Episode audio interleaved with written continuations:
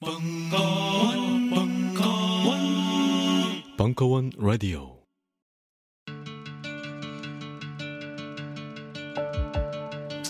여러분들이 좀더 즐겁게 남은 여러분의 인생 동안 단 몇 초라도 더 즐거움을 기쁨을 가질 수 있는데 조금이라도 도움이 되었으면 합니다.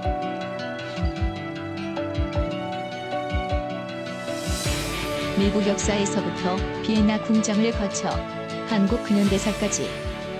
강헌이 주목한 음악사의 역사적 장면들. 음악평론가 강헌의 첫 책 출간. 이름하여 전복과 반전의 순간.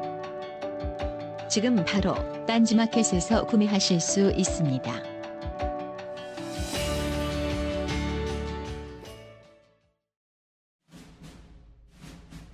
스마트폰에 바이블, 벙커원 어플이 대폭 업그레이드 되었습니다. 강좌 및 강의별 결제 기능 탑재. 멤버십 회원이 아니라도 벙커원 동영상들을 골라볼 수 있는 혁신. 바로 확인해 보세요. 우리는 생각했습니다. 실외는 가까운 곳에 있다고. 우리가 파는 것은 음료 몇 잔일지 모르지만 거기에 담겨 있는 것이 정직함이라면 세상은 보다 건강해질 것입니다. 그래서 아낌없이 담았습니다. 평산네이처, 아로니아 친친친 지금 딴지마켓에서 구입하십시오. 광복 70주년 기념 메가 릴레이 특강. 국가란 무엇인가? 김동춘. 대한민국은 왜? 대한민국 주류 세력의 실체. 2부. 2015년 11월 16일 강연. 어디 저 방송국에 온 것 같아요. 네. 어, 특히 저 선생님이 이렇게 박수 부탁드립니다 하니까 마치 방청객 분들처럼 박수를 잘 해주셔가지고 선생님 오늘 저 하시고 싶은 말씀 다 하신 건 아니시죠? 물론입니다. 한, 네. 한 일주일은 해야 되는데. 네.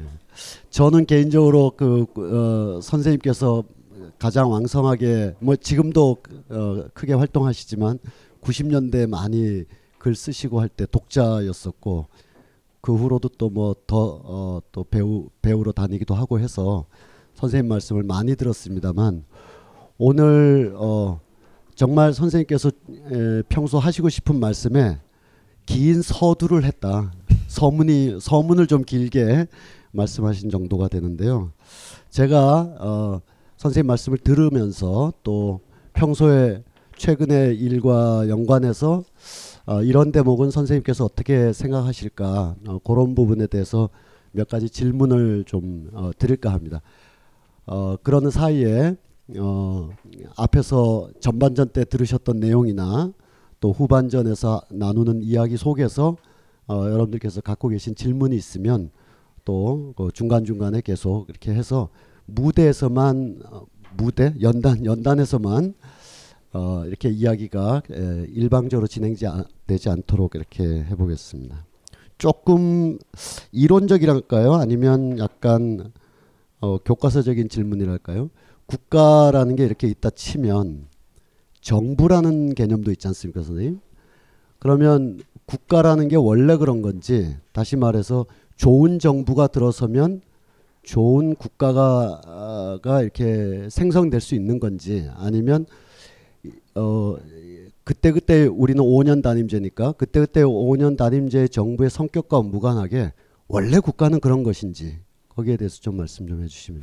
국가와 정부는 다른 것이고요. 정부는 음 이게 그 행정 통치를 위해서 이제 만들어진 조직 제도라고 한다면 국가는 그보다가 더 그 아래에 있는 일종의 뭐라고 할까요? 권력의 실체라고 할까?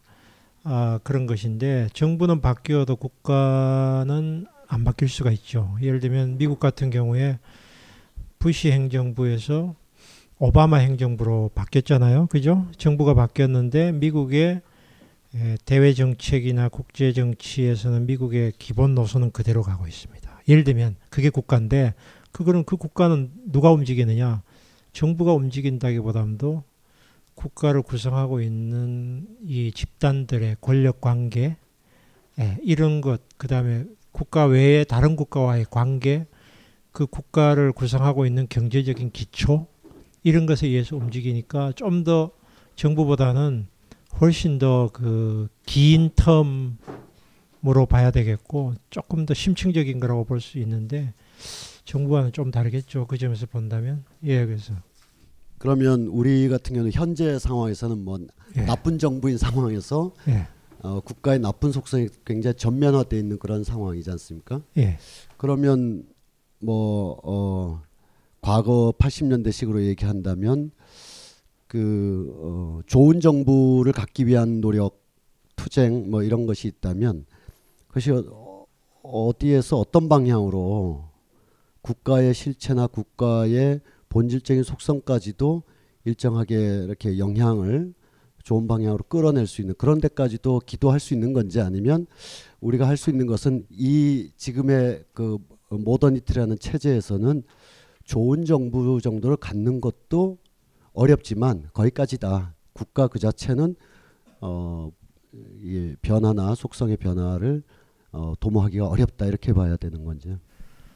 어, 글쎄요. 국가가 근본적으로 바뀌는 경우가 있죠. 혁명이죠.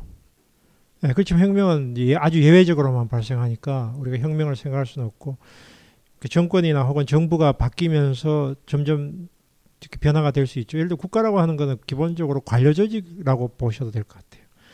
관료 조직과 관료 조직이 어떤 목표와 어떤 가치와 그 다음에 그 예산이 국가 예산이 어디에 집행이 되고 있고 그 집행 집행을 하는 데 있어서 누가 영향력을 미치고 있고 어, 이런 것을 보면 될 것 같아요. 그럼 우리가 예를 복지 예산 뭐 GDP 중에서 우리나라 복지 예산이 8%인데요. 그러면 10%가 넘어야 복지 국가가 되잖아요. 8%에서 어떻게 하면 10%가 넘을 수 있을까요? 국회의원들이 예산을 짤 텐데 국회의원들이 예산 짜나요? 한국 예산 누가 짜요? 행정부에서 짭니다. 이런 거 한번 생각해 보셨어요? 미국은 예산 국회에서 짭니다. 우리나라 예산은 행정부에서 짭니다. 행정부에 공무원들이 짭니다. 그 공무원들의 생각이나 판단이나 이거는 누가 좌우할까요? 이런 문제가 이제 얽혀 있는데 결국은 그 국가를 구성하고 있는 거는 그 관료 조직의 핵심적인 관료 엘리트들 좀 더 정확하게 말하면 한국은 기재부가 모든 걸 좌우합니다. 그럼 기재부 공무원들의 사고 방식이나 이건 어디서 왔을까요? 이걸 이렇게 질문을 다시 던져야 됩니다. 국방부 예산이 1년에 36조 원인데 그걸 좀 낮추면 안 될까요? 어떻게 낮출 수 있어요? 안보 문제가 제기됩니다. 북한의 위협이 있습니다. 그럼 북한의 위협이 실질적으로 얼마나 있느냐? 30조로 떨어뜨리- 떨어뜨리면 안보 위협이 더 커지냐? 이건 누가 좌우해요? 이건 결국은 국민들의 여론. 국민들의 여론 누가 만드나요? 언론, 교육. 이게 막 얽혀 있는 거죠.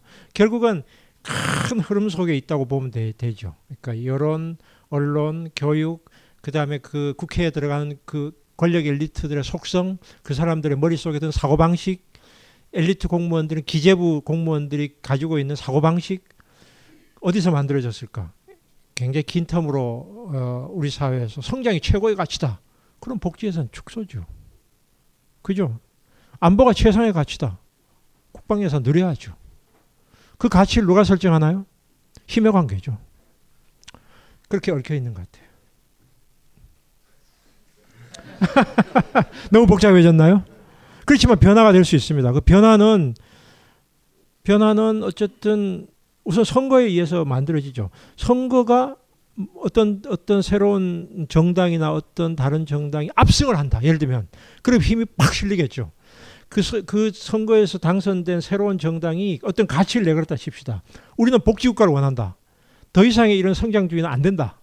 복지의 지상가치다. 그런데 복지를 내걸었던 정당이 뭐 국회나 혹은 대통령의 압도적인 다수로 등, 등장했다.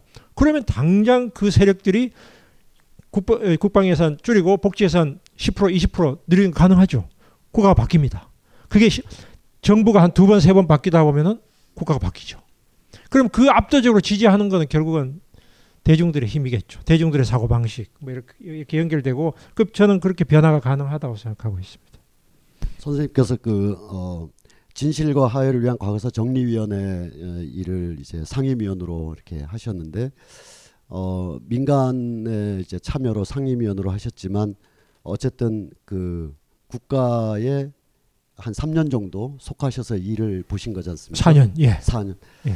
어, 차관급이었고 꽤 어, 사- 높았어요. 차도 있었어요. 네. 나라에서 차도 나오고 비서도 있었습니다. 그때 에, 그 경험으로 보시건데 그때 만나셨던 공무원들 또 그때 직접적으로 행자부 어, 관료들과도 이런저런 일로 어, 많은 이야기나 갈등 조정 많이 하셨을 텐데 예. 조금 전에 하신 말씀이 실제로 압도적인 어떤 힘에 의해서 새로운 정부가 출현하면 충분히 관료 조직의 변화 가능하다 이렇게 보실 그때 경험으로 밀어보시면 강력한 그 지향과 가치관이 있어야 되고 그 권력을 잡은 사람들이 강력한 목표가 있어야 됩니다. 강력한 목표가 있어야 되고 그 목표를 뒷받침해 줄 수 있는 세력이 있어야 됩니다. 그리고 그 세력들 목표와 세력이 공무원들을 설득할 수 있어야 됩니다. 설득할 수 있어야 되는데 그게 안 되면은 금방 날아갑니다.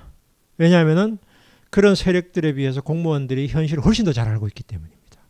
그래서 노무현 정부도 거기에서 날아간 거죠. 그러니까 예를 들면 무슨 한미 FTA 아, 날아간 거 그 그것도 그렇고요. 그 다음에 이제 경제개혁 같은 경우가 중간에 다 좌초한 것이 어 그 경제 경제부처 관리들을 설득할 수 있는 바깥에서 노무현과 같이 들어간 세력들 중에서는 없었던 것이죠. 그러니까 그 사람들의 말을 그대로 받아들여 가지고 삼성경제연구소 이야기하는 2만 불 시대 그걸 그대로 받은 거예요. 포획된 거죠. 네, 포획된 겁니다. 그러니까 결국은 노무현 정부가 민주정부라고 했지만 실제로 펴는 정책은 훨씬 더 그 우리 사회에서 약자들에게는 불리한 쪽으로 신자유주의 이른바 그쪽으로 가게 되니까 사람들은 노무현 왜 이래? 라고 이야기를 합니다. 그러나 노무현 왜 이래가 아니라 노무현이 그런 공무원들을 제압할 수 있는 정치력과 힘이 없었던 것이죠. 또 그리고 노무현 자신도 그런 식의 확실한 철학이나 가치관이 없었던 것이죠. 무너집니다. 정권 바뀌어도 금방 무너져요. 여기서 한 걸음 넘어가면 너무 예민한 어, 질문이 될 수도 있는데 바로 그런 확신 또 힘 추진력 뭐 이런 등등을 가진 현실 정치인을 우리가 만나고 찾고 해야 되는데 어, 머릿속에 한 서너 분이 이렇게 떠오릅니다만 실명을 걸어놓아서 우리가 말하긴 좀 어, 자리가 그렇고 그런 가능성을 어떻게 이렇게 뭐랄까요 예, 모아낼 수 있을까 그게 우리 2, 3년 동안의 과제인 것 같은데요. 저는 그 개인으로 된다고 생각하지 않고요. 사- 세력으로 돼야 된다고 하고 우리 흔히 말 쓰는 말 중에서 산은 혼자 높을 수 없다 이런 말이 있습니다. 에베, 에베레스트 산이 태평양에 솟을 수 없잖아요. 제주도에서 에베레- 에베레스트 8,000m 산이 올라갈 수 없잖아요. 준령 속에서 올라가는 겁니다. 높은 산들이 쫙 있다가 올라가는 겁니다. 노벨상 혼자 나올 수 없죠. 그 비슷한 정도의 역량을 가지고 있는 과학자들이 풀이 꽉 형성된 속에서 조금 높은 사람이 되는 겁니다. 그러니까 아, 정치도 그런 것이고요, 사회도 그런 것이고 한 사람의 뛰어난 사람이 만들어지기에는 그 밑에 수많은 비슷한 사람들이 만들어졌을 때 그 뛰어난 사람이 만들어지는 것이죠. 그러니까 한 사람은 결코 만들어지지 않는다. 결국은 어, 그 여러 무리들을 만들 수 있는 토양이 중요한 것이고 그 속에서 어, 저- 훌륭한 사람들이 나오게 되고 어, 국민들의 신뢰를 받을 만한 사람이 나온다 생각해요. 그 정치라는 게 저는 그렇다고 봅니다. 그렇기 때문에 뭐 위대한 메시아 같은 사람이 어, 올 거를 기대하는 것은 어, 우리가 힘들고 절망적이니까 기대는 하- 하는 것 자체를 뭐 우리가 나쁘다고 말할 수 없고 저도 사실은 그런 생각을 하기 혜성처럼 어디 나타났으면 뭐 이런 생각을 합니다만 그럴 것 같지는 않아요. 혜성처럼 나타날 수가 없고요. 결국은 어디 이렇게 무리 중에서 만들어질 수밖에 없고 그 무리를 어떻게 만들 거냐의 문제가 에, 다음번 뭐 아, 1년 2년밖에 안 남은 대선에 어떨지는 모르겠습니다만 아, 뭐안 되더라도 다음번이라도 할 수 있도록 사람을 키우는 작업이 같이 가야 되지 않을까 뭐 이런 생각을 해보게 되네요. 제가 질문 하나만 더 드리고 혹시 어, 궁금한 거 있으면 어떠신지 이렇게 기회를 갖도록 하겠습니다. 선생님 책에 보면은 어, 한국 대한민국은 왜 이렇게 되었는가라는 그 근본적인 구조의 뿌리를 몇 개 이렇게 더듬으시면서 그 중에 하나로 반공주의와 기독교의 결합을 이렇게 꼽으셨단 말이죠. 그리고 과거에 그 황석영 선생의 손님에서 묘사되었던 황해도 신천 사건을 굉장히 중요하게 이렇게 하나의 사건 그 당시 전쟁 전후 상황에서 빚어진 여러 양민 학살 사건 중에 하나가 아니라 한국의 성격을 규정한 굉장히 근본적인 사건이다. 어, 황해도 신천 양민 학살 사건을 그걸 통해서 한국의 반공주의와 기독교주의가 결합된 것이 한국 국가의 한 축을 이루고 있다 이렇게 말씀해 주셨는데 오늘은 그 말씀은 뭐 조금 강론에 가까운 거라서 많이 안 하셨는데 조금 더 보론해 주시면 최근에 예. 또 기독교 우파랄까요 기독교의 이 강한 힘들이 너무 많이 곳곳에서 이 부정적인 힘들이 느껴져서요. 그러니까 기독교계에서 이제 제 책을 막 불태우려고 해야 이게 책이 좀 팔.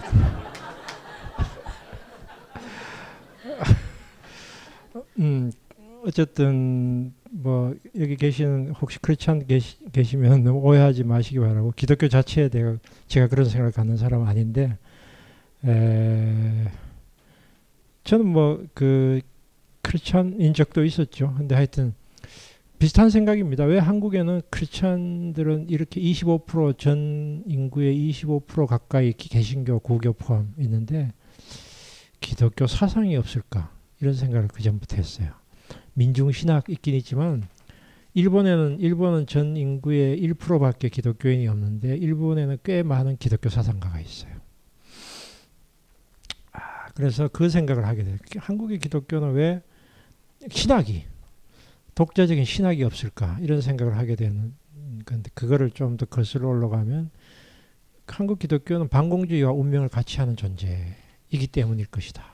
그러니까 그 반공주의라고 하는 것은 아까 제가 얘기했듯이 엔티잖아요. 뭘 반대한다는 것이 내용이 있는 게 아니잖아요. 그러니까 우리는 예수님의 가르침을 이런 식으로 해석한다라고 하는 게 신학이잖아요. 지금 시점에서 지금 시점에서의 신학은 그게 내용이 돼야 되는데 그 신학이 없는 거예요.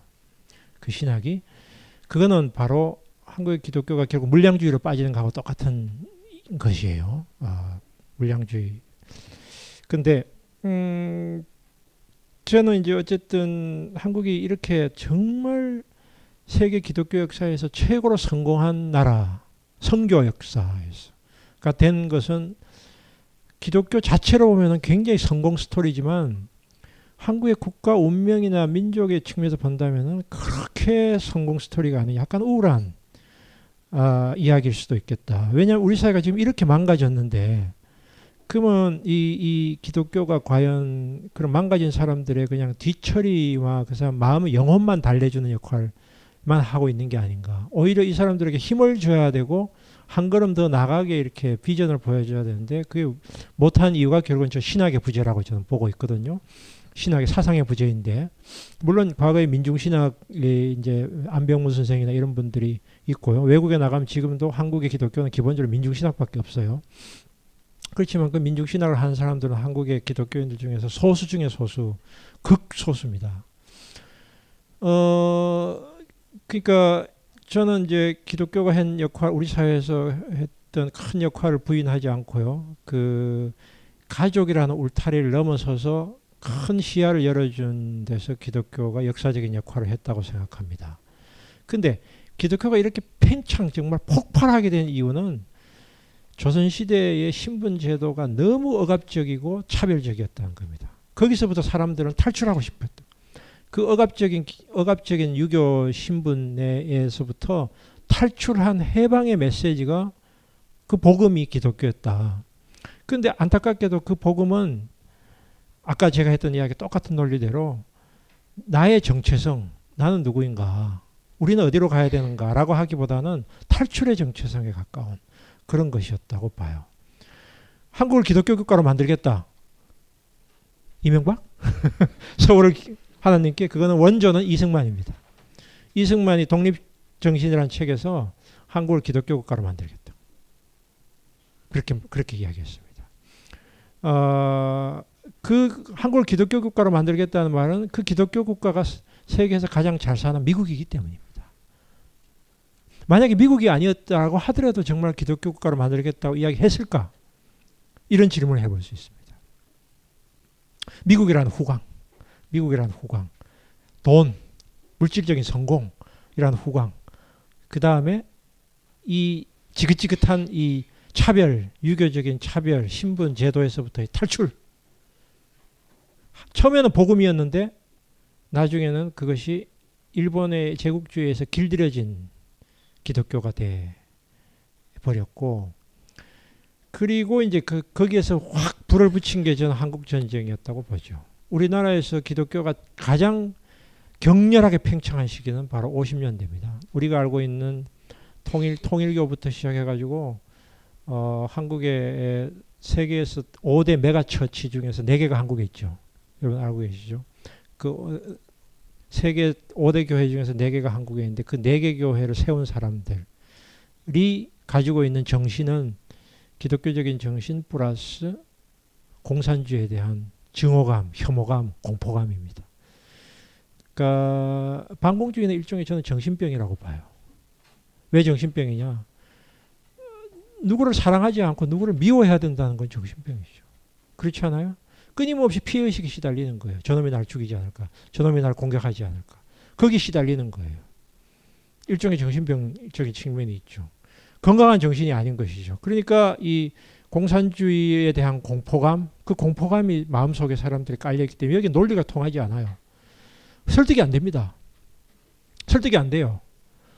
예를 들면 공산주의도 한번 토론해보자, 용납해보자, 사회주의의 어떤 점이 문제냐라고 하는 그게 안 돼요. 무조건 폭력, 주먹이 먼저 나갑니다. 안 돼! 너는 악이야! 사탄이야! 같은 하늘, 하늘을 같이 할 수 없어! 이렇게 나오는 거죠. 예. 그런 것이 어, 결국은 50년대 이후에 우리 사회에서의 결국은 이 어, 국가라고 하는 것은 기업 공동체예요. 그 기업 공동체인데 어떤 기업을 가지고 있는가가 국가의 정신인데 한국의 국가의 정신은 바로 6.25 전후에서 당했던 그 학살의 공포 속에서 살고 있는 그거예요. 그 학살의 공포인데 학살과 피해 의식이죠. 거기에서부터 오는 공격성. 여러분들 그 트라우마 그 정신 심리학 하신 공부해 보신 분들 알겠지만 트라우마의 몇 가지 특징이 있어요. 과도한 자기 방어, 상대방에 대한 과도한 공격성, 시간의 고착, 시간이 그 피해를 당했던 시기에 계속 머물러 있어요. 그, 그 시기에. 그러면서 끊임없이 자기를 과도하게 방어하려고 하고 자기에게 대해서 약간만 공격하는 사람을 과도하게 이 적대적이 하는 이런 심리가 이 트라우마 심리예요. 그러니까 공산주의와 기독교는 양쪽 다 서로가 이런 식의 그 트라우마에 잡힌 이북 마찬가지. 이북도 미국에 대한 공포입니다. 미국에 대한 공포, 자본주의에 대한 공포, 자기를 집어먹지 않을까. 6.25 때 평양이나 원산에서는 건물 두 개밖에 안 남았을 정도로 초토화됐던 그 공포가 있는 거예요. 미국에 대한 공포, 미국에 대한 적대시, 공격성. 이북 사람들이 이야기하는 이북의 방송 아나운서가 이야기하는 그 험악한 담론. 어? 박근혜 대해서, 대통령에 대해서 뭐 그렇게 쌍욕을 하는 그거는 정상적인 국가라고 볼 수 없어요 이북도. 그러니까 피차가 그런 식의 정신적으로 굉장히 뒤틀려 있는 거예요. 이 뒤틀림의 그 뒤틀림의 원형이 저는 6.25 당시에 이 학살의 기억에 기초하고 있다. 북한은 북한대로 그 학살의 기억을 미국에 대한 적개심의 기억으로 국민들에게 계속 교육하고 있고 한국은 이북에서 내려올 때 북한 공산주의에 당했던 그 공포감을 자기가 당했던 공포감을 온 국민들에게 계속 강요하고 있는 거죠. 그 공포감을 잊지 마라. 공산주의를 잊지 마라. 6.25를 잊지 마라. 너는 왜 모르느냐. 이렇게 계속 후배 세대, 자라나는 세대들에게 계속 그거를 이야기하고 있는 거죠. 이 대립이 어쩌면 이 사회적 건강성을 계속 뒤틀리게 만드는 기독교의 건강하지 못함. 그럼 모든 기독교인들이나 기독교 지도자들이 그러냐? 그렇지 않습니다. 제가 이 책에도 강조한 거는 그렇지 않는 지도자들도 꽤 많았는데 역시 이분들도 일제시대에 대부분의 기독, 제도권 기독교는 신사참배했고 신사참배 반대하거나 일제에 저항했던 사람들은 피해를 입었고 6.25 전후에 이 사람들은 피해를 입었고 해가지고 결국은 어, 기독교계에서 중요한 목소리를 내지 못하게 되었고 그러다 보니까 기독교 주류가 된 사람들은 그런 사람들이 기독교 주류가 되어버렸고 이런 남, 남북한이 분단됨으로써 양쪽이 뒤틀리게 만든 이런 측면들이 있었다. 그게 제가 이제 기독교를 보는 생각입니다. 혹시 질문 있으신 분 뭐 편하게 말씀하시면 됩니다. 네. 그리고 어 죄송합니다. 이렇게 요지를 중심으로 이렇게 또 다른 분들도 질문할 수 있게. 네. 그 일단은 저는 결과적으로 국정화 자체가 그 학생들의 사고 방식에 미칠 영향 크, 그렇게 크지가 않다고 봐요. 왜냐하면은 그 우리 민주화 운동을 이끌었던 세대가 사실 국정교과 세대 아닙니까? 그 세대들이 어떻게 할 수 있었냐 하면 인간 자율성이 있으니까 꼭 받아 받아들이는 대로만 공부하진 않잖아요. 좀 삐딱하게 생각하는 사람들도 있고 그리고 그런 사람들이 다양한 것들을 좀 찾아보려고 노력을 하잖아요. 그래서 그 예를 들어서 해방 전후사 인식이라든지 전환 시대의 논리 그런 것들 을 보면서 이게 보충 학습을 한 셈이고 그런 점에서 우리는 다른 생각을 가질 수 있고 어 그래서 민주화 이뤘지 않습니까? 다만 또 문제가 되는 게 다른 생각을 가질 수는 있어도 이 여러 가지 불이익 때문에 말을 못 하는 건데 그건 이미 저는 우리 학생들이 겪고 있다고 봐요. 시험 자체가 수능 국정하지 않습니까? 애초에 정답의 그 정답이 정해져 있고 그것을 맞추도록 강요 맞추면 이익을 받을 수 있는 지금의 상황에서 국정화는 단지 좀 내용이 바뀌는 것일 뿐 그렇게 그 학생들의 질문 좀 약간 굴종적인 사고 방식에 크게 영향을 끼치지 않을 것이라고 보고요. 그리고 그 어, 인본주의가 앞으로 가, 대, 대안적 가치가 될 것이라고 보셨는데 저는 그것에 앞서서 일단은 한국의 자유주의와 그다음에 개인주의의 가치부터 먼저 되살려야 하지 않나 싶습니다. 우리나라 왕조 국가를 거친 다음에 어, 우리 민중의 손으로 왕의 목을 자른 기억이 없고 바로 이식된 민주주의를 통해서 그 독재 국가로 그 나왔기 때문에 어 그 우파나 좌파 모두 좀 국가 국가를 선으로 상정하고 국가에 의존하려는 경향이 강하잖아요. 우파는 물론이고 좌파 같은 경우에도 민족주의와 어, 민족 국가 개념을 사용하면서 국가 개인보다는 국가의 가치를 두는 경향이 강한데 그러면 선생님께서는 어떻게 생각하시는지 예, 뭐 좋은 지적이고요. 정말로 학생들이 그걸로부터 영향을 받을 수 있지 않다면 다행입니다. 저도 그렇게 되길 원합니다. 그런데 이제 제가 걱정하는 것은 국정교과서를 공부를 했기 때문에 그거에 가지고 있는 좀 문제점이나 허구성을 깨닫는 순간 그 반대편 극단으로 갔다는 겁니다. 근데 그 반대편 극단으로 간 것도 별로 건강하지 못한 사고였다고 봐요. 저는 지금 이른바 386, 486 세대들이 국정교과서를 배웠지만 대학생이 돼가지고 나 쏘갔네. 라고 이제 반대편으로 갔다. 그러니까 결국 깨우치지 않았냐라고 말하지만 저는 그 정신적 불구 상태에서는 완전히 벗어나지 않았다고 봅니다. 예를 들면은 뭐 80년대 청년들이 과도하게 북한 쪽에 기울어졌다든지 그다음에 그 이후에도 역사에 대한 올바른 판단력보다는 사상적인 극단으로 왔다 갔다 하는 경우는 저는 그게 바로 국정교과서의 부정적 효과라고 봐요. 또 하나는 깨인 젊은이들은 어 이거 이거 자기가 얼마든지 다른 책 읽고 할 수 있지만 보통의 학생들은 이게 가랑비 어쩌듯이 자기가 그냥 이렇게 스며들어 올 수 있습니다. 예를 들면 제가 이제 50대 중후반 저희 친구들 보면은 저는 대학생이 됐기 때문에 아 이런 것도 있고 저런 것도 있고 알게 되었지만 고등학교만 나온 친구들은 그 고등학교 때 배운 그 지식까지 평생 살아요. 그런 측면도 있어요. 그렇기 때문에 저는 그 어, 그렇게 낙관적으로만 보지는 않는 이유가 바로 그겁니다. 두 번째는 동의하는데 한국에서 저는 바로 그 점에서 한국 사회가 한 단계 업그레이드 되기 위해서는 한국에서 진정한 의미에서 무정부주의자가 나와야 된다고 봐요.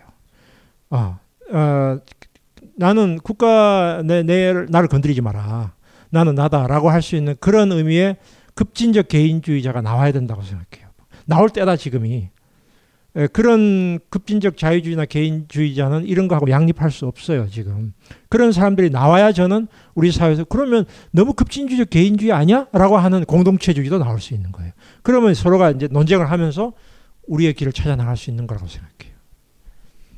어, 첫 번째 질문 주신 분께서 굉장히 높은 수준의 질문을 주셔서 어, 그 다음부터는 어 이거보다 더 높아야 되나 이런 그 트라우마 어? 갖지 마시고 네. 어, 제가 진영 논리는 아니지만 이쪽 진영으로 우파 한 번 갔으니까 좌파로 갔다가 이제 우파로 이쪽 진영에서는 없. 네, 그, 그쪽에서 한번 질문 주시죠. 좀 두서없는 질문이 될 것 같아서 먼저 양해를 드릴게요. 지금 상, 지금 한국의 청년층 상황이 취업을 잘 못하고 있지 않습니까? 저만 해도 좀 취업 못해서 좀 인형인간인 상황인데 이런 상황서 너무 오래 못하다 보면은 왠지 극단적으로 갈 것 같은 청년들이 말이 늘어날 것 같은데 이거 이거에 대해서 무제주의로 또 설명하셨지 않았습니까 교수님이 이거에 대해서 좀 어떻게 생각하시는지 여쭤보고 싶습니다. 청년들이 극단주의로 갈 가능성도 있고요. 또 한편으로는 일본 청년들처럼 훨씬 더 자폐적으로 갈 가능성도 높다고 봅니다. 오히려 저는 후자의 가능성이 더 높다고 봅니다. 그러니까 물론 극단주의도 위험하지만 자폐적으로 갈 가능성도 사실은 더 위험한 일본이 지난 10년, 15년 동안 걸어왔던 길 비슷하게 사토리 세대 뭐 이런 비슷한 그것도 사실 걱정이 많이 됩니다. 어, 오히려 물질주의라기보다도 무기력증에 가까운 것이 아닐까요? 아, 그러니까 청년들이 배워온 지금의 청년들 물론 기성세도 마찬가지지만 초중 고등학교 다닌도 한 번도 노동권에 대해서 배워본 적이 없습니다.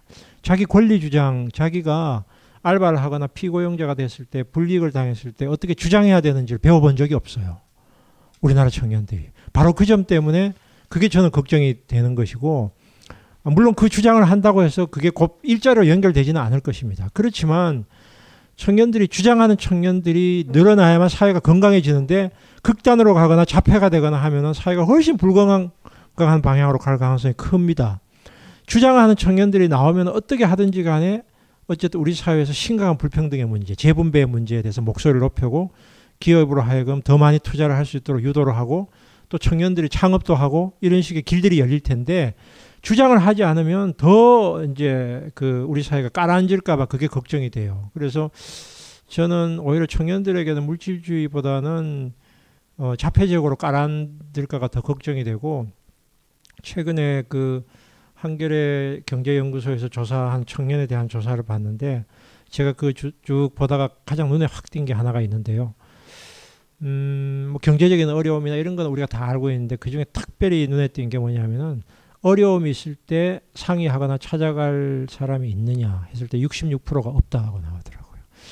그 제가 오히려 더 심각하게 느끼는 것은 지금의 경제적인 실업 문제도 심각하지만 어려움이 있을 때 찾아갈 사람이 없다. 즉 네트워크의 부재가 훨씬 더 심각할지도 모르겠다. 이 생각을 해봤어요. 네트워크의 부재, 즉 친구의 부재, 혹은 기댈 수 있는 사람의 부재, 조직의 부재. 어, 조직에 참가해본 경험이 별로 없고 친구들과의 관계도 굉장히 느슨해져 있고 혼자 혼자 있게 되고 그렇다고 해서 전통적인 우리나라 가족 제도가 문제는 있지만 가족이 옛날에는 보듬어줬는데 이제 그 가족으로 관계로부터 느슨해지는 이 청년들을 누가 손을 잡아주지? 이게 지금 제가 봤던 그, 그 조사를 통해서 봤던 것이고 오히려 청년들에게 손잡아줄 수 있는 이런 단체, 조직, 모임이 굉장히 활발하다면 자폐로 더 떨어지지 않고 이렇게 서포팅 해줄 수 있을 거다. 그러면 거기서 뭘 하든지 간에 하여튼 만들어내고 할 수 있는 게 될 텐데 그거 어떻게 할 것인가 이게 저는 굉장히 큰 문제다 이렇게 개인적으로 그렇게 생각합니다. 자유를 외친 시 김수영 위대한 화가 이중섭 전설이 된 반고흐 그런 그들의 진짜 모습은 찌질했다. 철없는 가난뱅이, 애정결핍 환자, 우리가 사랑한 위인들의 민낯. 위인전에 속은 어른들을 위한 경쾌한 반전이 시작된다.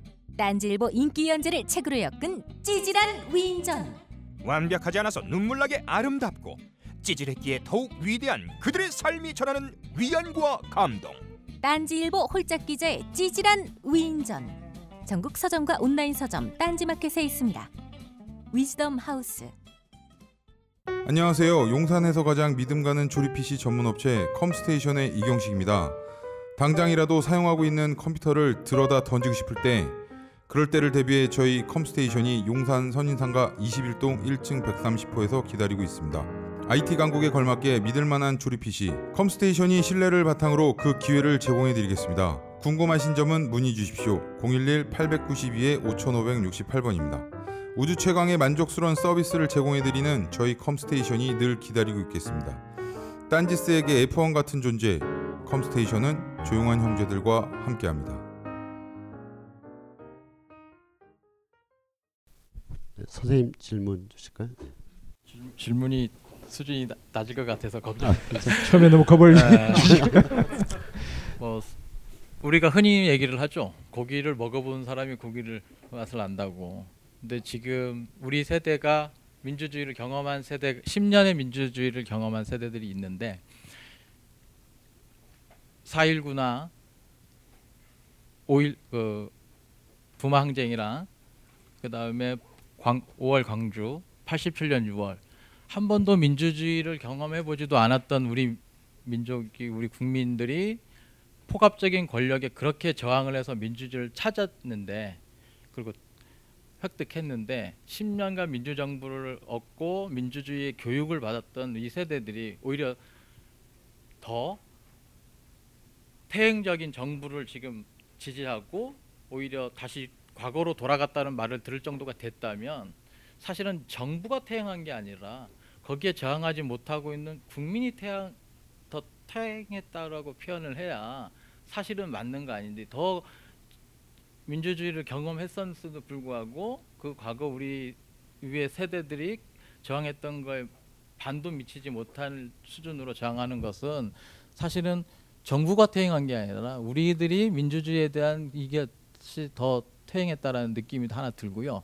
또 교수님께서 말씀했던 것 중에 우리 정 우리 정부 우리 국가는 약자를 보호하지 않고 약자를 뭐 가진 자들은 더 이렇게 표현하셨는데 사실 최근에 페이스북에 그 프랑스 테러 때문에 나왔던 글쎄 크게 이슈가 됐는지는 모르겠는데 삼색기를 배경으로 프랑스 테러를 애도하는 모습을 보면서 사람들이 많이 동참을 했는데 그거에 대한 바, 반항으로 시리아가 난민이 생겼는데 어떤 나라도 우리보다 민도가 훨씬 높은 G20이라는 나라에서 시리아를 국민을 애도하는 시리아 국기를 배경으로 하는 애도가 한 번도 없었고 짐바브에도 없었고 소말리아도 없었고 아프가니스도 결국 우리보다 훨씬 민주주의라든가 민도가 높은 G20도 결국 그 정부도 강자를 위해서 고민을 하고 약자를 배려하는 마음은 사실 없는 것 아닌가. 우리 국가나 대한민국이나 그 정부나 그 국가나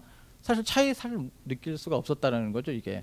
그러니까 그걸 가지고 우리나라 정부는 우리나라 국가는 다른 민주주의 선진 국가보다 수준이 나쁘다라고 하는 것은 그냥 비난을 위한 비난 같아서 제가 좀 질문을 드립니다. 지금은 역사적으로 본다면 저는 지구적 한국뿐만 아니라 지구적 반동의 시대라고 저는 봅니다. 그러니까 지구적 반동이라고 말한다면 인간이 이제 한 100년 동안에 우리가 걸어왔던 문명화의 길이 있는데 문명이라고 한다면은 인간이 그 자연적 본능, 자기가 가지고 있는 욕망을 제어할 수 있는 능력이 저는 문명화라고 봅니다. 아, 욕망을 욕망이나 본능을 제어하면서 그 타인을 이해하고 공감하는 능력이 사회적 능력이 문명화라고 보는데요. 지금은 그게 전체적으로 전 세계적으로 후퇴한 국면이라고 봅니다. 그게 그게 후퇴했다는 말은 흔히 우리가 우익 이야기했을 때 우익의 가장 그 근본에는 어,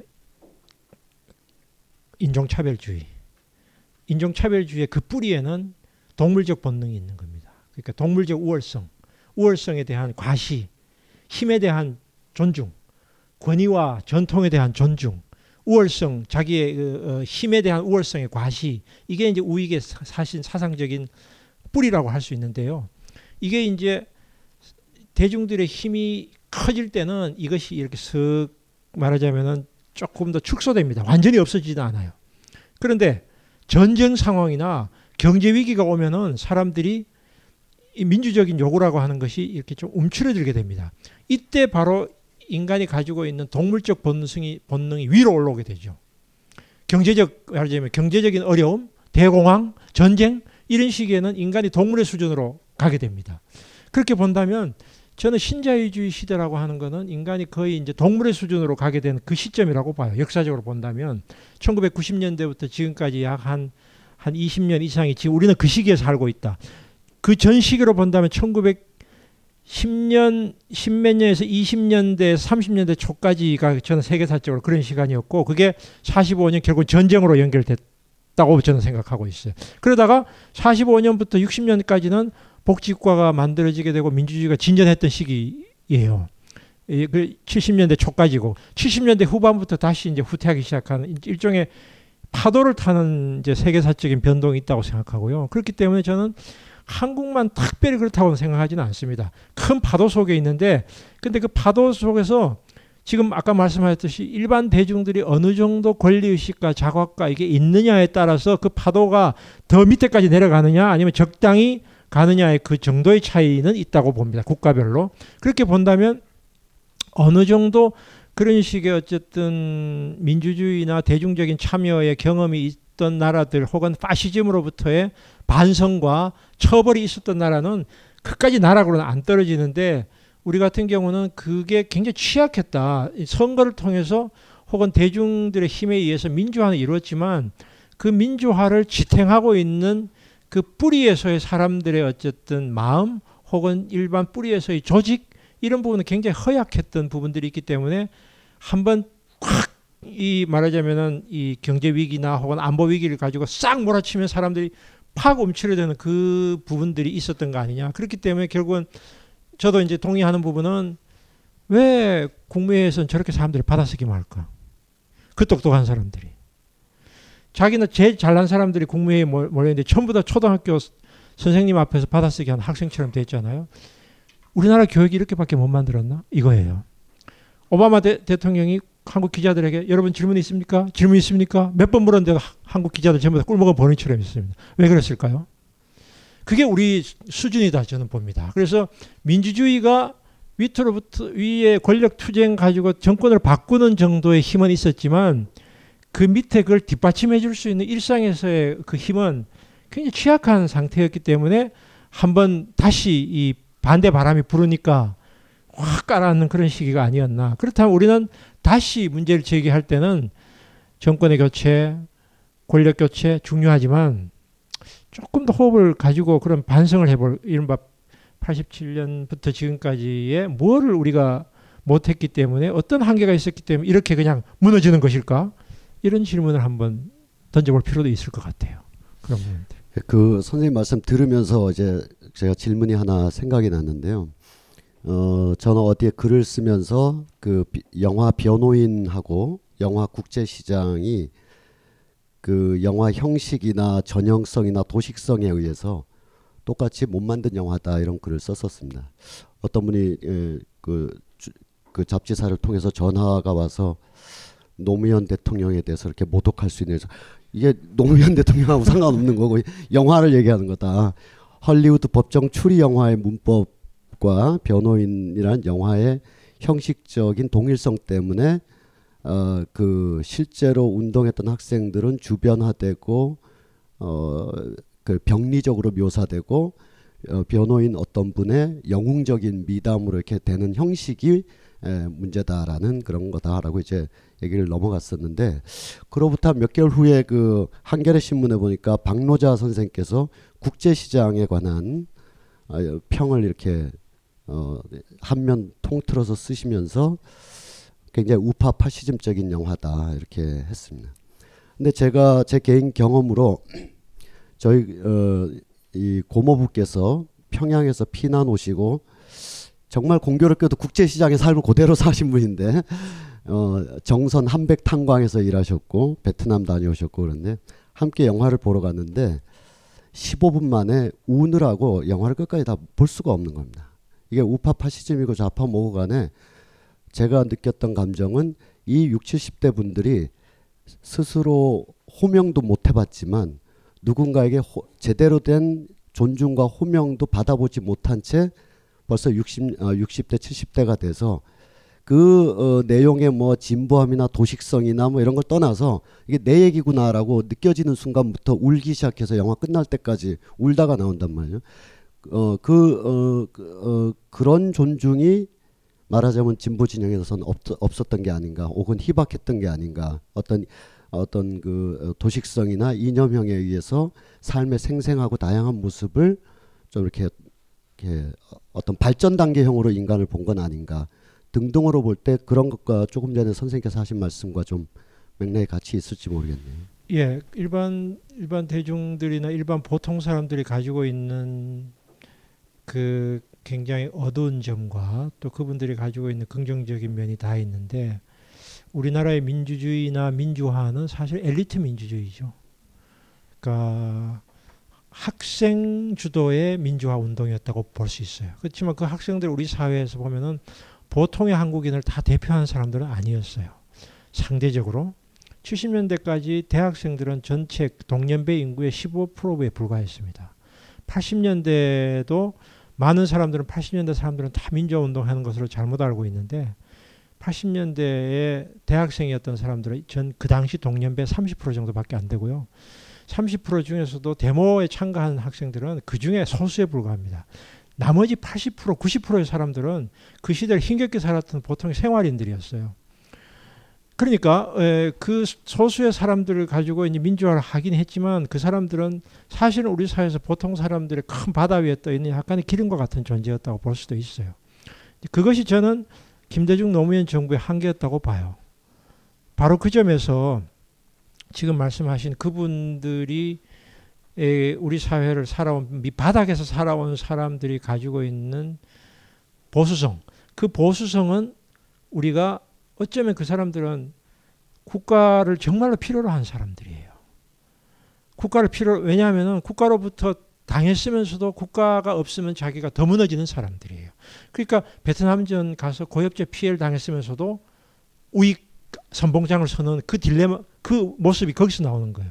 이 사람들은 피해자지만 국가에서 따지기보다는 국가에 그래도 기대야만 되는 존재들이에요. 그런데 이 어쩌면 그 운동 민주화 운동했던 사람들은 대체로 어느 정도 리버럴하고 어느 정도 엘리트적이고 교육받은 사람들이기 때문에 그 사람들은 뭐 어, 훨씬 더 자유롭게 이야기를 할 수 있지만 사람들에게 그 마음의 상처를 주면서 그 사람들을 보듬어서 그 사람들을 설득해 내는 과정 속에서는 별로 성공하지 못했고 그러니까 중앙 정부는 바꿨지만 밑으로 조금만 내려가 보면은 완전히 딴 세상에 있는 그런 거였다고 생각이 돼요. 그래서 그 점을 저는 이게 어떻게 해야 된다라고까지는 제가 말씀을 못 드리겠지만 보수라고 공격하기 전에 왜 보수 이 사람들이 보수에게 결국은 계속 동원이 되는가의 문제는 우리가 다시 한번 살펴봐야 될 중요한 지점이고요. 미국에서도 마찬가지로 티파티 극우 세력들을 지지하는 사람들이 남부 크리스천 백인들이에요. 못 사는 백인들이란 말이에요. 그 사람들의 무지나 무식함을 탓하기 전에 왜 이 사람들에게 보수가 어필하고 진보는 항상 잘난 놈들, 엘리트들, 워싱턴에서 이런 놈들 이렇게 이미지가 돼, 돼 버렸을까? 일베의 문제하고 똑같아요. 지금 일, 한국에서 일베 현상도 어, 그걸 공격하기 전에 그런 측면에서 우리가 조금 깊이 볼 필요가 있다. 저는 그런 생각을 하고 있습니다. 혹시 저 뒤쪽에서 질문 있으신 분 계세요?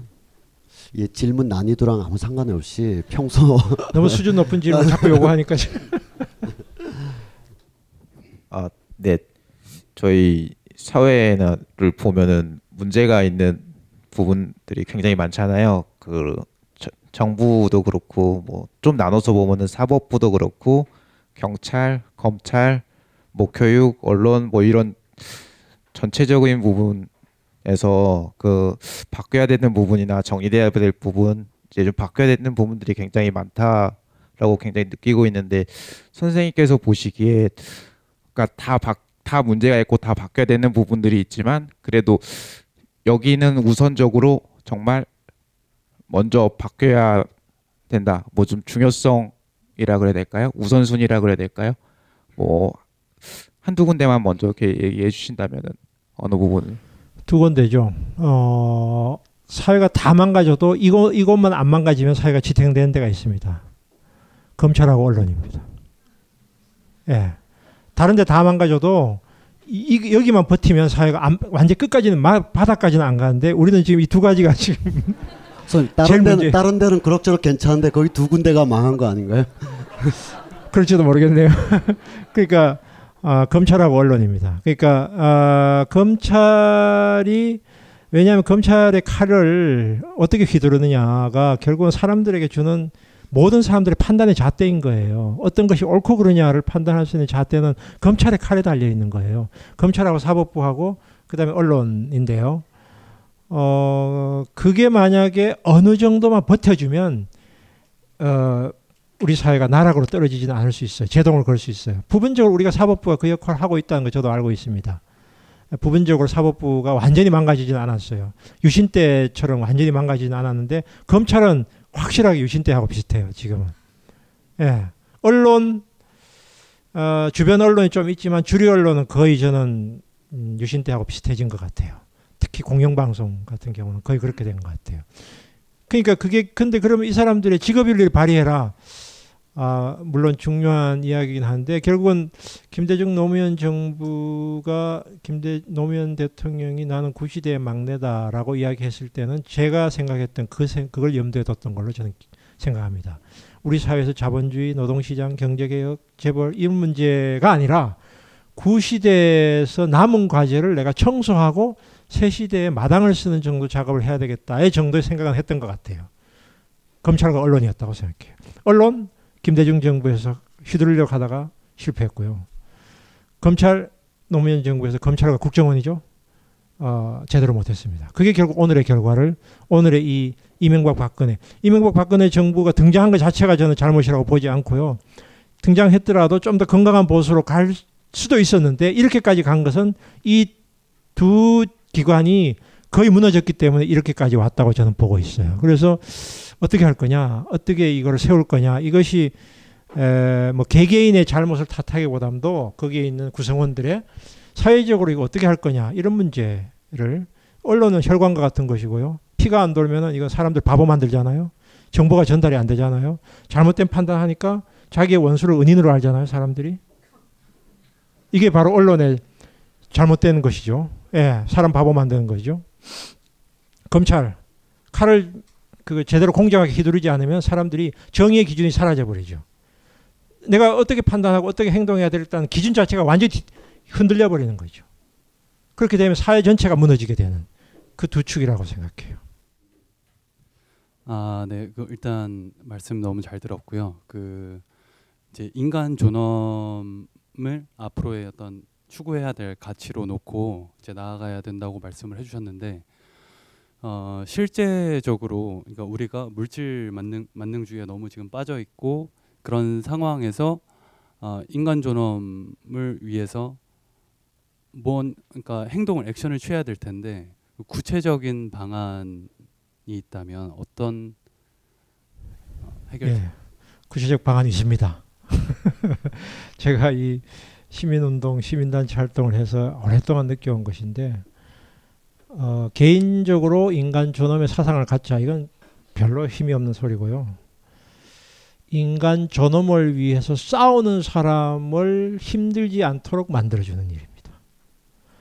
아, 그 사람들이 비록 소수일지라도 인간 존엄을 위해 싸운다는 건 좀 추상적인데 구체적으로 이야기를 하면 부당한 명령을 거부한 사람, 조직의 비리를 고발한 사람, 바른 말을 하다가 피해 입은 사람, 그리고 힘든 사람을 위해서 도와주는 사람, 이런 사람들이 먹고 살 수 있도록 해주면 됩니다. 그런 사람들이 못 먹고 살고 더 힘들면 그건 안 돼요. 그건 아무리 인간 존엄 외쳐도 그건 헛소리예요. 그런 일을 하는 사람들을 굶어 죽지 않도록 우리가 서포팅 해주면 됩니다. 그러면 그런 사람들이 점점 많이 생겨요.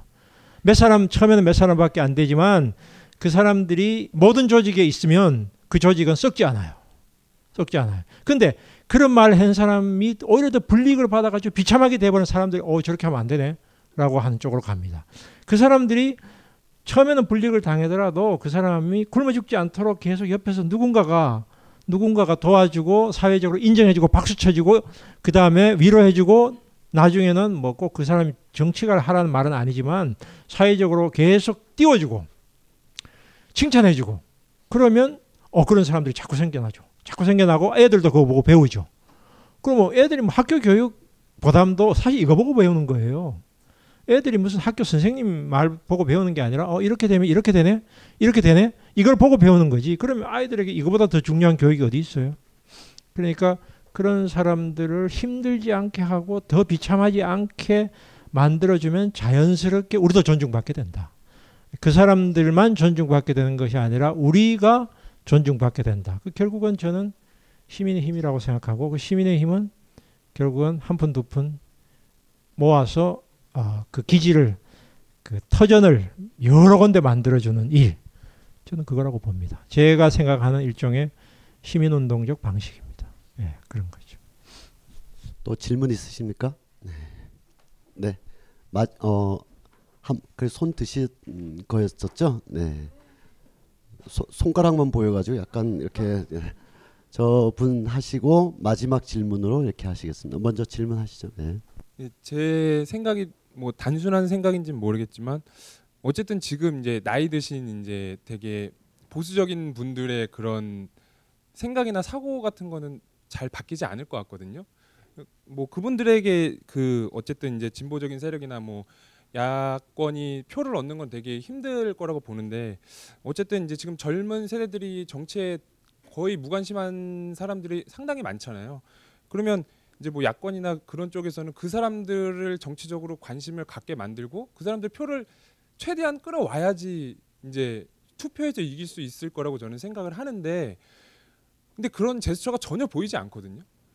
그러니까 그런 왜 그러는 건지 좀 저는 궁금해요. 그러니까 어쨌든 그 야권이나 이런 데서 젊은 정치인들이나 아니면 젊은 사람들을 좀 어, 정치력을 갖게 만들거나 아니면은 자기들의 뜻을 이 사람들에게 전달할 수 있는 노력을 해야 되는데 그런 노력이 전혀 없는 것 같거든요. 어떻게 생각하시는지 좀 궁금하네요. 궁금해요? 네. 궁금하면 제가 가르쳐 드릴게요. 제가 야권에 속한 사람은 아니지만 어, 꼭 집권을 해야 되겠다라고 하는 당 차원에서 의지가 없기 때문입니다.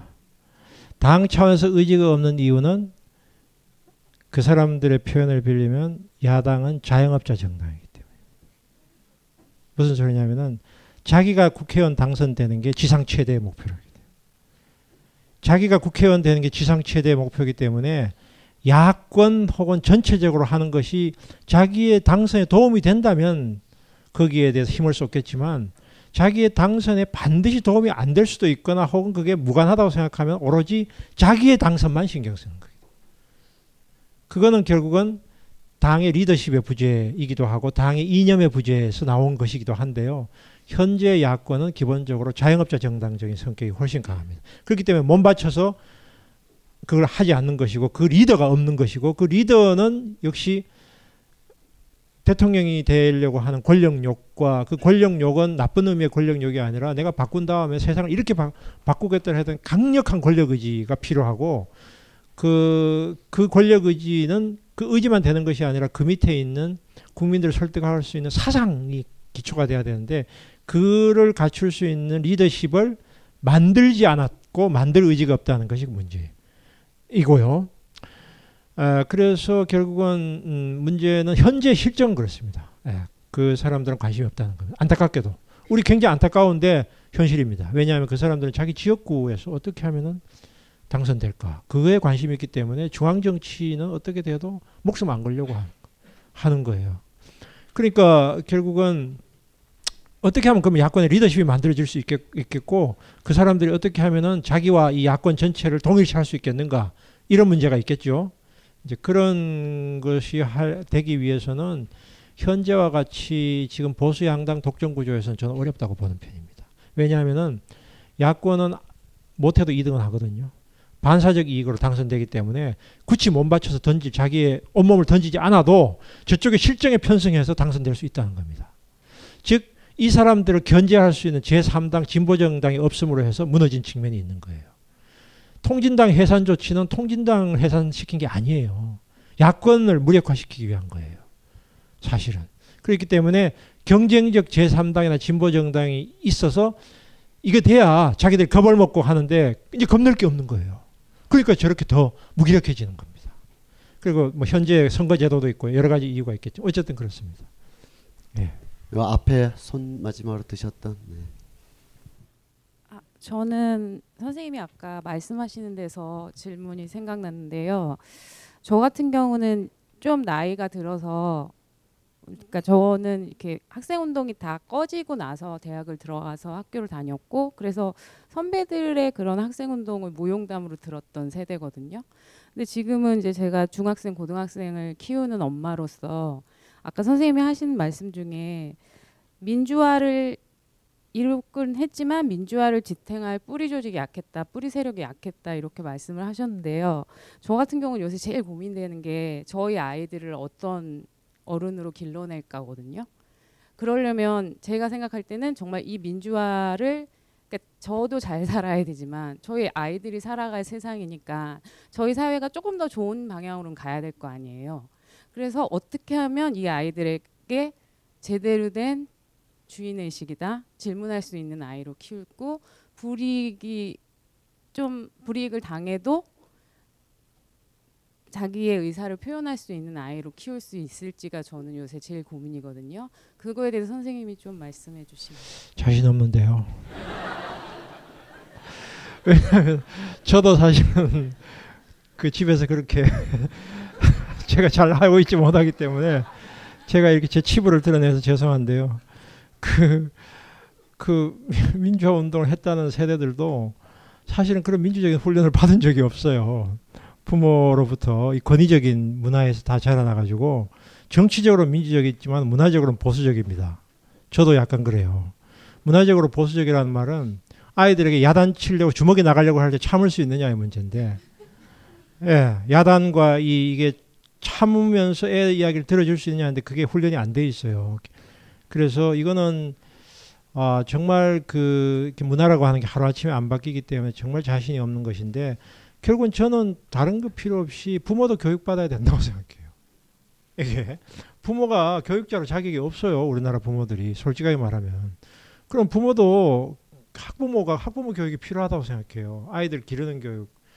그 필요하고 그렇기 때문에 학생들을 위한 교육이 아니라 부모가 어떻게 아이를 기를 것인가에 대한 시민 교육을 통해서 커버할 수밖에 없다고 저는 그렇게 생각해요. 그래서 시민 교육도 무슨 강의 들어서 되는 게 아니고 스스로 계속 한번 토의하고 실천하는 거를 실습을 계속 해봐야 돼요.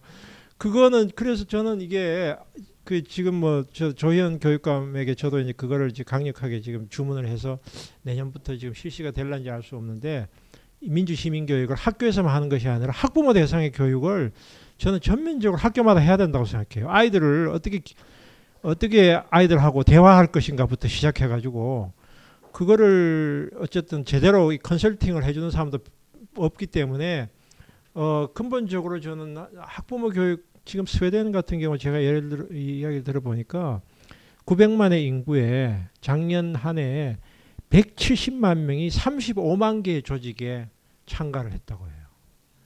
그 스웨덴의 복지국가는 국가 예산 가지고 한게 아니에요. 이게 거미줄 같은 이 시민들의 조직에 의해서 지탱이 되는 거예요. 그러니까 시민 교육 35만 개. 35만 개의 조직이 거미줄 같이 있고 거기에 3명에서 5명만 모이면 곧바로 지원이 들어가요. 몇 번 모이기 시작하면. 그러면 그 사람들끼리 모여서 같이 생각하고 판단하고 공부하고 실습하고 이런 것이 성인 교육이 그 정도로 지금 보급이 되어 있는 거예요. 그게 결국은 복지국가를 지탱하는 힘이에요. 저는 그래서 우리 사회에도 결국 갈 길은 어, 우리 성인들도 훈련되어 있지 않다. 저는 기본적으로 그렇게 봐요. 성인들도 교육받아야 된다고 봐요.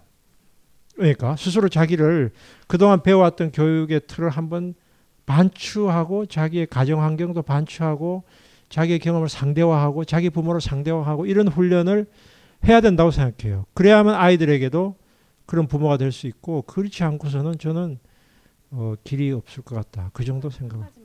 물론 지금 학교에서 그런 게 진행이 되거든요. 예. 근데 저희 아이가 이제 고등학교 1학년이 되니까 막상 이제 대학 입시가 있잖아요. 예. 그러니까 학교 안에서 애들끼리 너무 경쟁을 많이 시키니까 애가 스트레스를 받는 거예요. 예. 친구들 사이의 관계라든가 아까 뭐 네트워크가 예. 없다고 했는데 관계 자체를 구축을 할 수 없게 이렇게 학교에서 시스템을 만들어 놓더라고요. 그러니까 저희 때는 그냥 학력고사만 잘 보면 됐는데 지금은 수, 내신도 챙겨야 되고 학생부도 챙겨야 되고 수능도 잘해야 되니까요. 예. 그래서 솔직히 말하면 이거 그냥 자퇴시키고 싶은 생각도 막 들거든요.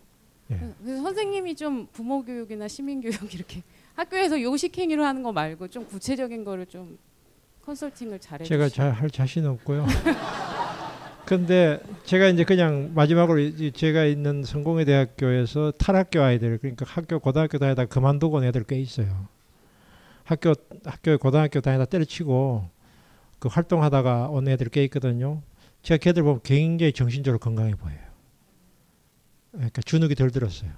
뭐 그렇다고 해서 학교 나가라는 소리는 제가 못하겠지만 어, 그런 애들이 자발적 탈학교 아이들이 굉장히 많이 생겨나고 있는 것도 사실이고 그러면 그 자발적 탈학교 아이들을 뭔가를 이렇게 보듬어 주면서 할 수 있는 뭔가가 좀 많이 생겼으면 좋겠어요. 그리고 나는 이런 운동을 청년들이 했으면 좋겠어요. 왜냐하면은 우리처럼 이렇게 나이 세대가 많이 차이 나는 사람이 있으면 걔들하고 대화가 안 되잖아요. 그러니까 20대나 30대 사람들이 저는 그런 식의 사회 운동을 했으면 좋겠어요. 이런 탈학교 아이들하고 같이 대화하는 이런 거를 좀 많이 했으면 좋겠어요. 그렇게 해가지고 애들 진로도 같이 고민하게 만들고 어, 이렇게 하면은 부모가 할 수 없는 역할을 선배가 선배들하고 만나면서 훨씬 자유롭게 자연스럽게 할 수 있는 그런 것을 좀 여러 군데서 많이 만들어서 하면은 이제 부모의 하중도 좀 줄일 수 있겠고 그러면 당장은 물론 그 애들이 뭐 입시에서 약간 불이익을 당할지는 모르지만 제가 이렇게 경험 이렇게 보는 건 애들이 훨씬 씩씩하고 어 그냥 이런 제도 교육에서 들어온 애들 보다가 자신감도 있어 보이고 건강이 정, 우선 정신적으로 살아 있어요 애들이. 그래서 살아 있는 애들이 난 앞으로 미래다 이렇게 보거든요. 그런 애들을 어떻게 좀 많이 어, 만들어낼 수 있을까 그런 고민을 같이 했으면 좋겠습니다. 선생님 제가 마지막 질문을 하나 아, 아, 죄송합니다. 제가 마지막 질문 하나 아, 드리고자 합니다. 아까 선생님께서 트라우마라는 말씀 해주셔서 계속 머리에 남아서 그런데 그 트라우마에 대한 반응 중에 또 하나가 다른 원인에 의한 것도 그 원인처럼 자꾸 이렇게 생각한다라는 게 있는데 어 일제 치하의 일제 강점기의 문제나 전쟁과 분단의 문제가 2015년 우리의 삶에 국가의 그 체제 문제나 사회 운동의 문제나 뭐 굉장히 강한 영향력을 발휘하고 있지만 우리가 일상에서 겪는 문제나 앞으로 겪게 될 모든 문제를 예, 일종의 분단 체제라든지 전쟁의 트라우마만으로 접근하거나 해석하면 어, 그, 어, 이 다른 요인이나 다른 사회적 상황 때문에 발생한 문제의 처방이 어, 70년 전, 60년 전의 사건으로 자꾸 이렇게 에, 되돌이표가 되면 네. 어, 조금 저열하게 비유를 하면 지하철에서 너희들 6.25 알아라는 것과 같은 맥락에 우리 사회가 이런 거는 다 분단 체제나 뭐 이런 어떤 그 70년 전의 모순이 해결되지 못한 거다라고 말해질 우려는 없는가? 다른 관점과 다른 사회적 어, 흐름이나 문제를 이렇게 하나의 예. 프리즘으로 보게 만드는 효과는 없을까? 그렇습니다. 예, 제 생각도 사실은 그렇게 받아들여질 소지가 많은데 이제 그것만으로 모든 문제를 환원시킬 수는 없다고 생각하고요. 저는 그게 아니라면 다른 큰 조건은 뭘까? 저는 과도한 서울 중앙 집중주의라고 생각합니다. 예, 우리 사회에서의 큰 병 중에 하나는 모든 게 다 서울에 집중돼 있다는 것에 생기는 문제라고 봅니다. 그러니까 일본만 하더라도 두 축이 있는데 동경축하고 교토축이 있고 그리고 중요 기업들이 나고야에 있고 어, 흩어져 있고요. 우리처럼 이렇게 중앙 집 중적이지는 않습니다. 우리는 중앙 집중적이라서 모든 것이 중앙 권력으로 통하기 때문에 중앙 권력의 근처에 진입을 해야만 그 근처에 살아야만 안심을 할 수 있는 불안 상태에 있는 그 문제라고 봅니다. 그래서 저는 어, 노무현 정 노무현 대통령이 실패하긴 했지만 신행정 수도나 이런 시도 자체가 바로 그런 문제의식이 어느 정도는 있었다고 생각해요. 만약 우리나라 지도자들이 좀 더 멀리 보는 식견이 있었다면 어, 박정희 어, 대통령이 했던 저는 잘한 일 중에 하나가 그린벨트였다고 생각해요. 그때는 힘이 있었기 때문에 그린벨트 설정하면 아무도 건드리지 못했어요. 지금은 야금야금 다 무너졌지만 박정희 대통령의 작업 중에서 훌륭한 작업 중에 저는 그린벨트 묶은 거라고 생각하고 전두환 정권 초기에 잘하려고 시도했지만 실패한 것이 대학 분산에서 분산을 시키려고 했는데 결국은 경기도 근처에만 다 오게 됐죠. 그때는 마음만 먹으면은 지방으로 보낼 수 있었어요. 어, 강원도나 부산이나 광주나 주요 대학들 몇 개만 보냈으면 오늘처럼 이렇게까지 서울에 우리가 힘든 삶을 살지는 않았을지도 몰라요. 근데 문제는 그 정도의 식견이 약했고 있었다고 하더라도 서울의 기득권 때문에 쉽지는 않았을 겁니다. 그렇지만 중요한 사실은 과도한 중앙 집중주의가 우리를 엄청 스트레스 받게 만든 사회로 만든 건 사실이다. 그렇기 때문에 어, 분권적 사회는 우리의 이상을 가지고 추구해야 된다. 그게 하나의 저는 큰 하나의 다른 변수라고 생각합니다. 아 오늘 첫날인데 그 다들 이렇게 움직이지도 않으시고 10시까지 예정된 시간보다 30분을 넘겼습니다만 더 말씀을 듣고 더 해야 되는데 비도 오고 또 에, 오늘 다 해버리면 다음에 김동준 선생님을 뵐 날이 또 없을 없을 것 같아서 또 언젠가 선생님을 모시고 더 길게 더 자상한 말씀을 듣도록 하고요. 어, 요 어, 시간이 끝나고 어, 여기서 저자 사인회랄까 선생님과 이렇게 가까이 할 수 있는 시간을 또 갖도록 하겠습니다. 어, 다음 주에는 어, 전쟁과 분단 그 왜 발생했고 아직까지 우리에게 미결된 과제가 무엇인가에 대해서 어, 박명림 선생님을 모시고 시간을 가져보도록 하겠습니다. 함께해서 고맙습니다. 감사합니다. 이 강의는 벙커원 어플에서 동영상으로도 시청하실 수 있습니다. 벙커원 라디오